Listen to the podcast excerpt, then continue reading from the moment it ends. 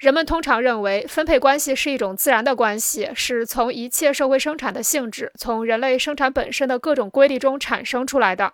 然而，在资本主义社会出现以前，就出现了其他分配形式，但那些方式被人们认为是这种自然分配关系初级的、虚假的、没有取得最纯粹表现和最高形式的、具有不同色彩的方式。我们不能完全否认这一看法，它也有正确、唯一正确之处。在任何社会生产中，一部分劳动的产品由生产者及其家属直接消费，一部分劳动的产品用来满足一般社会需要。撇开用于生产消费的那一部分不谈，不同分配方式的同一性就可以归纳为：如果我们将它们的区别性与特殊形式去掉，只考虑它们的一致性，那么它们就是相同的。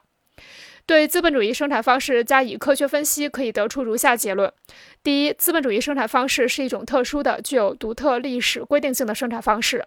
第二，与其他任何社会的一定生产方式相同，资本主义生产方式把社会生产力及其发展形式的一定阶段作为自己的历史条件，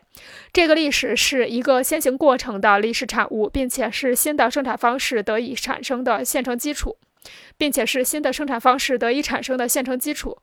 第三，和资本主义生产方式相适应的生产关系，即人们在社会生产中与社会生活的生产中所处的各种关系，具有独特的历史的和暂时的性质。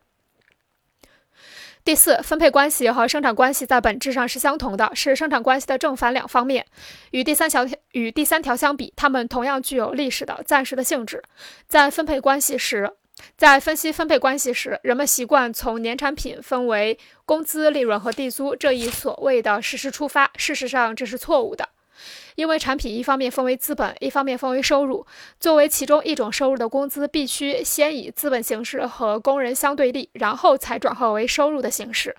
通过劳动生产出来的劳动条件和劳动产品，总体说来与直接生产者相对立。这一事实从一开始就意味着客观劳动条件和工人相对立，且具有一定的社会性质。因此，在生产劳动中，工人之间、工人和劳动条件的所有者之间具有一定的关系。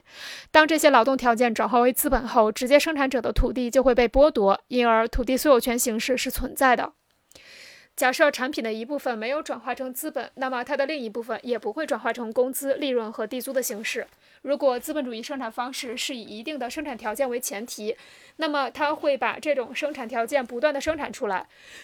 资本主义生产方式不仅生产物质产品，还不断生产出生产关系，也就是说，不断的生产出相适配的分配关系。当然，也可以说，资本本身已经以这样一种分配关系作为前提：劳动者被剥夺了劳动条件，这些条件集中在少数人手中，另一些人独占土地所有权。这种关系在讨论原始时期积累时已有说明。这种关系在讨论原始积累时已有说明。但是，这种分配关系与人们把分配关系和生产关系对立起来，并赋予它历史性质时所理解的分配关系是完全不同的。后者被人们借以表示对产品中归个人消费的部分和种种索取的权利；前一种分配关系是在生产关系本身的范围内落到与直接生产相对立的、落到与直接生产者相对立的生产关系的一定当事人身上的那些特殊职能的基础。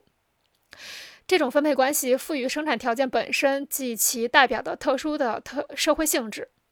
这种分配关系赋予生产条件本身及其代表的特殊的社会性质，它们决定着生产的全部性质和全部发展运动。